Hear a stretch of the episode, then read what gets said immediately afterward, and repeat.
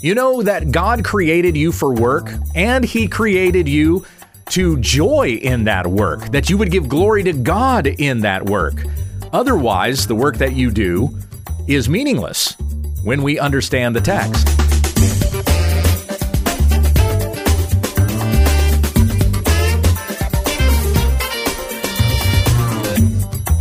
This is When We Understand the Text, a daily Bible commentary to help encourage your time in the Word.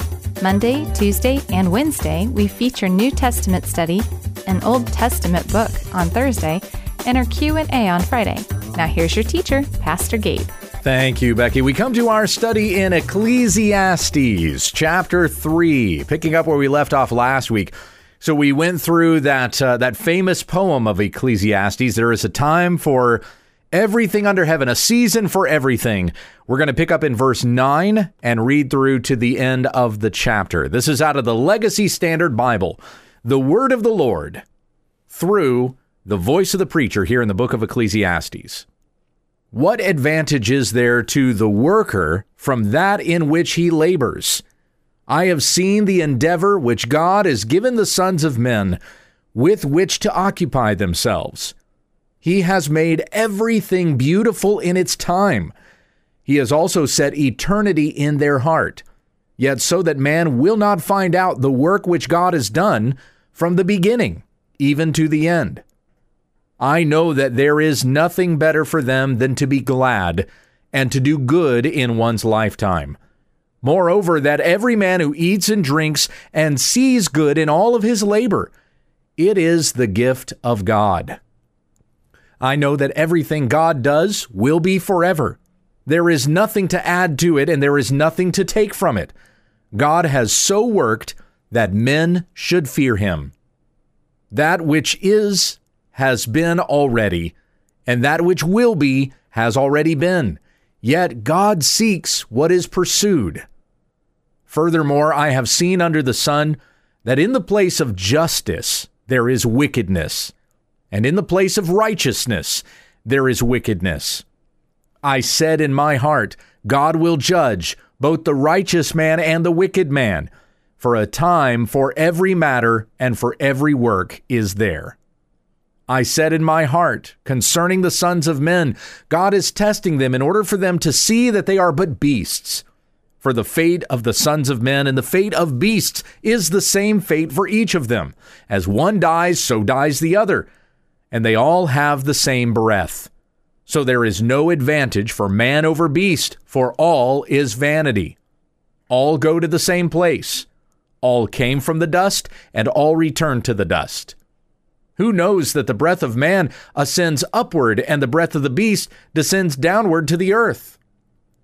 I have seen that nothing is better than that man should be glad in his works, for that is his portion for who will bring him to see what will occur after him? Now, these things really come on the tail end of what we had just read earlier, that poem that was in verses 1 through 8. So, this is kind of continuing on with that same theme, less poetic, but still considering those things that are done under the sun and expounding upon the fact that God has made everything for a particular season. Everything has a time in which it is to happen. This has been ordained by God. Nothing is happening outside of his control or or outside of his sovereignty. He rules over all. He has created all, including time itself, so everything happens within the time that it is given. What advantage is there to the worker from that in which he labors? Ecclesiastes 3 9. And so we're starting with that, right? Ecclesiastes 3 9. What advantage is there to the worker from that in which he labors? The question really is answered in verse 22. So we're starting with that in verse 9 we come to the answer in verse 22. After after all the other musings, the things that the preacher considers, we have in verse 22, I have seen that nothing is better than that man should be glad in his works, for that is his portion.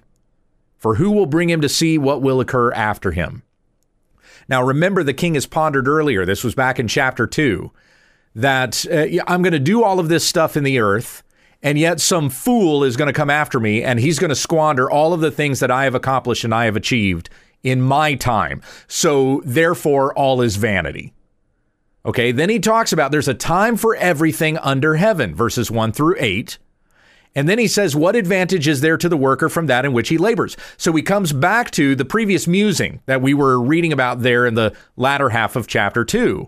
And then concludes verse 22 I have seen that nothing is better than that a man should be glad in his works, for that is his portion. For who will bring him to see what will occur after him? In other words, we're not going to know what's going to happen after. Yes, it, it's ridiculous that we should labor so in our lives and accomplish all of these things. And then all of our accomplishments get squandered by the next idiot that comes along. So what point is there to doing anything? It's it's all vanity, it's all for nothing. But then the conclusion in chapter 3 verse 22 is that a man should rejoice in the things that he does. He should give praise to God delighting that the Lord has given him something to do and he does it to the praise of his name. For who will bring him to see what will occur after him? That's the rhetorical question that we have at the close of chapter 3. In other words, I can't even know what's going to come after this. The Lord does. And if everything happens in God's hands, then even the idiot that comes along to squander what it is that I have done happens because God is sovereign over it. And so, why should that take from me the moments that I have now in my lifetime to work and have joy in it and give praise to God for the things that He has blessed me with. Makes sense? You got it? it there's there's the flow of thought there. Chapter 2 into chapter 3. So verse 9 once again, what what advantage is there to the worker from that in which he labors? I have seen the endeavor which God has given the sons of men with which to occupy themselves.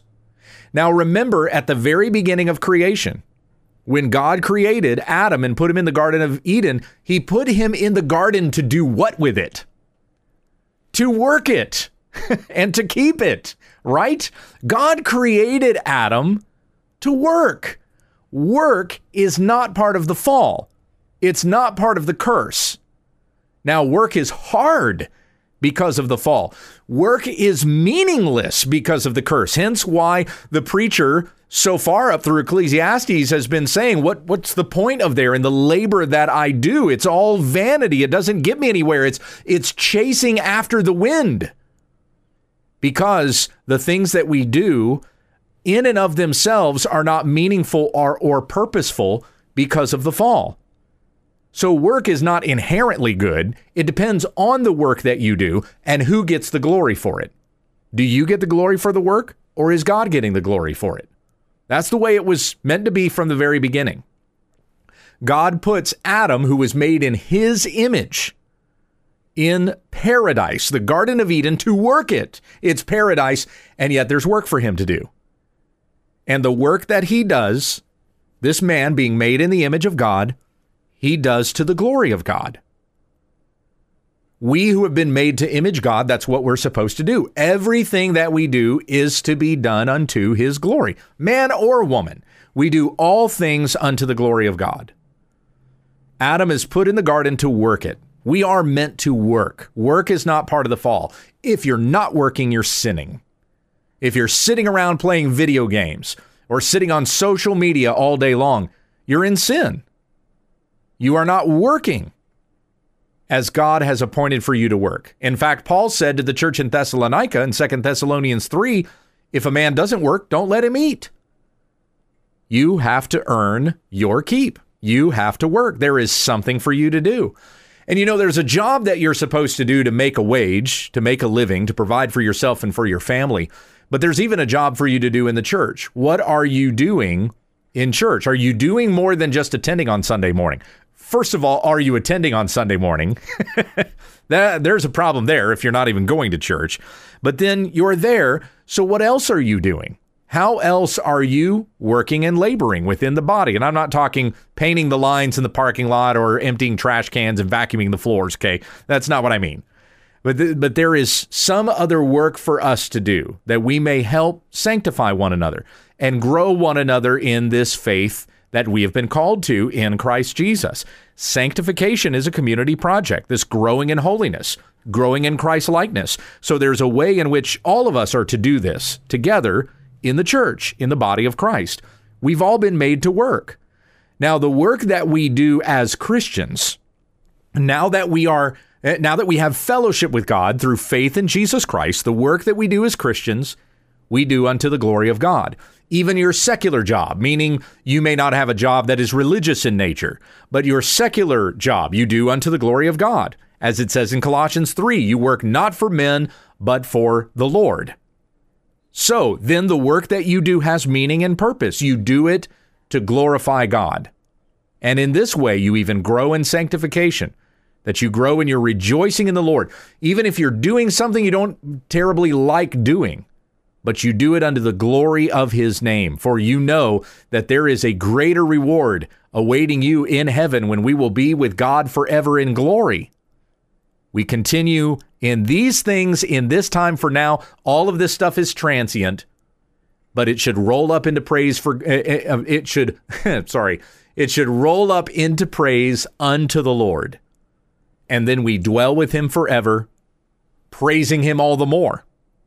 So verse 11, he has made everything beautiful in its time. Once again, this is a sovereignty statement. This is a statement that Everything is under God's control, and there is nothing happening outside of his control. He has made everything beautiful in its time, even the bad things that happen to you. There is a beauty that God means to come from it. Genesis 50 20. You meant it for evil, God meant it for good. Romans 8 28. All things work together for good for those who love God and are called according to his purpose. He has made everything beautiful in its time, for exactly the time and the place that these things are happening. He has also set eternity in their heart, yet so that man will not find out the work which God has done from the beginning even to the end. So we have a desire to see the conclusion of this work. There is a desire in the hearts of men to want to get to the end of this and see what God is doing from beginning to end. The desire is there, but we can't fathom it. We can't see what he's done from beginning to end. Where we read this statement, God has put eternity into the hearts of men, yet we have eternity in the hearts of fallen men. So, how does that look like an atheist, for example? An atheist, uh, uh, we'll talk about some other religions here in a moment, but let's just stick with atheism, who doesn't believe there is a God and doesn't believe there is an afterlife. Oh, but you talk to enough atheists, you find they do believe there is an eternity. Either this universe has always existed without beginning and without end, or we live in one of an infinite number of universes. You know, that's another meta thing that they believe. You can't prove it. It's, you know, just, I'd rather not believe in God. I don't want to believe in an infinite God, so I'm going to believe in an infinite universe, which is ridiculous. But anyway, you, you can tell even by these answers, there's a desire there for the eternity. There's a knowledge of the eternity, of the eternal but they can't fathom the beginning from the end, just as it says in Ecclesiastes 3:11. Hey, look at that. Now you talk about somebody who believes in a different religion. They're not a Christian, but they have a religious belief of another kind. What does their eternity look like? Well, you hear in their beliefs even this concept of eternity, Buddhism, Hinduism, they're trying to ascend to like the the greatest spiritual form of knowledge that will uh, that supersede all the physical and just dwell on forever, just live on forever. Or those religions that believe in, in uh, incarnation, reincarnation. So there will be, uh, you know, a person that will die, and then they'll be reincarnated as a fly or as a cow or you know whatever else as another person until they're reincarnated and reincarnated up till they achieve this highest spiritual form and they just live on forever. But all of that is eternal, right? Concepts of the eternal are there, even though they're misplaced. They don't give glory to God, they give glory to man, but the eternity, the desire for eternity is still there in their heart. Yet, so that man cannot find out the work which God has done from beginning even to the end. And that's a result of the fall. Like we don't know what God has done from beginning to the end because we're sinful. We desire our own flesh, which is limited and finite. So we can't understand the things of the everlasting God. Man in his fallen state doesn't know the work that God has done from beginning to end. So that, that's a result of the fall. Part of the fall is that God would be harder to see. And men don't even seek after God, as it says in Romans 3:12. They seek the passions of their own flesh. The preacher goes on here in verse 12 to say, I know that there is nothing better for them than to be glad and to do good in one's lifetime. That's what's good for a man. To be glad and do good. Good according to what God says is good. Moreover, verse 13, that every man who eats and drinks and sees good in all of his labor, it is the gift of God. See, it's a good thing to have a party. Get together with your friends and rejoice over feasting and even good wine, that your heart may be merry, not drinking unto drunkenness, but drinking unto gladness. And all of these things roll up into praise to God. It's giving glory to God in the midst of, of these things. And these moments that we experience with friends and family that bring our hearts delight, they are but a taste of the things that we will experience for eternity for those who are in Christ Jesus. Even these moments in the temporary, in the physical, in the here and now, the good times that we experience, they are meant to be but a taste of the great joy that we will experience forever. And we cannot even fathom how good that joy is. We can't even fathom what eternity is like. But the greatest moments that we experience now are just a taste of the joy that we will have forever with Christ in glory and with one another, with God and with the people of God. Verse 14 I know that everything God does will be forever. Now, we know this world is limited, it's not going to last forever. The world and everything that is in it is coming to an end, but the things that are done in it have eternal significance which is why you must consider the things you say, the things you do. There's eternal significance to these things. Be careful what you say and do. Commit all your ways to the Lord. There is nothing to add to it, the preacher goes on, and there is nothing to take from it. God has so worked that men should fear him because we all know that though there is an eternity that is there and our hearts yearn for eternity, yet we know that in our lifetimes we're limited. We have a beginning and we're going to die. There is an end. So that the fear of God would be in the heart of man and we would seek God who alone can give us salvation from the death that we deserve because of our sin against God. And it's only in Christ Jesus that we have forgiveness of sins and the promise of that eternal life with God forever. Verse 15 That which has been already and that which will be has already been, yet God seeks what is pursued. In other words, he knows everything that man is after, and there's going to be a judgment for everything that man has said and done. And this comes up again at the end of the book in Ecclesiastes 12:14, the very last line. For God will bring every deed into judgment with every secret thing, whether good or evil. So God seeks out the things that man pursues. He knows. And nothing can be hidden from the Lord. Verse 16, furthermore, I have seen under the sun that in the place of justice there is wickedness, and in the place of righteousness there is wickedness. I said in my heart, God will judge both the righteous man and the wicked man. For a time for every matter and for every work is there. A time for everything. And everything that happens will come into judgment at the end. And so consider the line in verse 14 again. God has so worked that men should fear him, knowing that all things will come into judgment before God. Eternities in the hearts of men. Men know there is a God and there is an ultimate judge who will have the final say over all of these things. All of this has happened. All of this has been arranged a certain way so that men would have the fear of God. No one will have any excuse to say, we didn't know as it says in Romans 1:20, for his divine power and his eternal qualities are clearly seen in all that has been made. Verse 18, I said in my heart concerning the sons of men, God is testing them in order for them to see that they are but beasts. All that happens to us, even the, the difficult trials that happen to us, are to remind us of our finiteness, that we ourselves are not God. Verse 19 For the fate of the sons of men and the fate of beasts is the same fate for each of them. As one dies, so dies the other. And they all have the same breath, so there is no advantage for man over beast, for all is vanity. All go to the same place. All came from the dust, and all return to the dust. Who knows that the breath of man ascends upward and the, and the breath of the beast descends downward to the earth? Now, Darwinism certainly teaches that people are all animals, but Darwinism teaches that people are derived from animals. The scripture teaches that men and women were made in the image of God, and we were made for a purpose different than the beasts.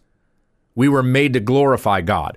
It's by our own sin that we have made worthless, even like animals. And Romans 3 says that of us that in our sin we have become worthless, and in our sin we have become like devouring creatures, like these beasts of the earth that will perish and be driven away. And so will happen at the final judgment. All of the things of the world will perish with the world, but the things of God, those who have put their faith in Jesus Christ and have honored and glorified God with their lives, they will ascend into glory. Verse 22, we'll finish up with this. Once again, coming back to this passage. I have seen that nothing is better than that man should be glad in his works, for that is his portion. For who will bring him to see what will occur after him? So leave it all in the Lord's hands and do all that is that is designated you for this time and place. Do it all for the glory of God. Turn from your sin to the Lord Jesus Christ, and you will live forever. Heavenly Father, I thank you for the lesson here, and I pray this does stir in us a fear of you. We understand that we are limited creatures. We are not God. We will end up the same way as the beasts of the earth if we go about in our own ways. We will will perish. We'll burn up with the world when the fire of judgment comes. But if we are in Christ Jesus, we will marvel in him on that day and we will not perish, but we will have everlasting life with God in glory. So, in these moments, in these times, in these places in which we live, let us do all things unto the glory of your name. Come quickly, Lord Jesus, that we may be with you in a place where there is no more evil, no more sin, no more dying, no more pain or suffering. Every tear will be wiped away, and we will dwell with God forever. It's in Jesus' name that we pray. Amen. This has been When We Understand the Text with Pastor Gabriel Hughes. For all of our podcasts, episodes, videos, books, and more, visit our website at www.utt.com. If you'd like to submit a question to this broadcast, or just send us a comment, email when we understand the text at gmail.com. And let your friends know about our ministry. Join us again tomorrow as we grow together in the study of God's Word when we understand the text.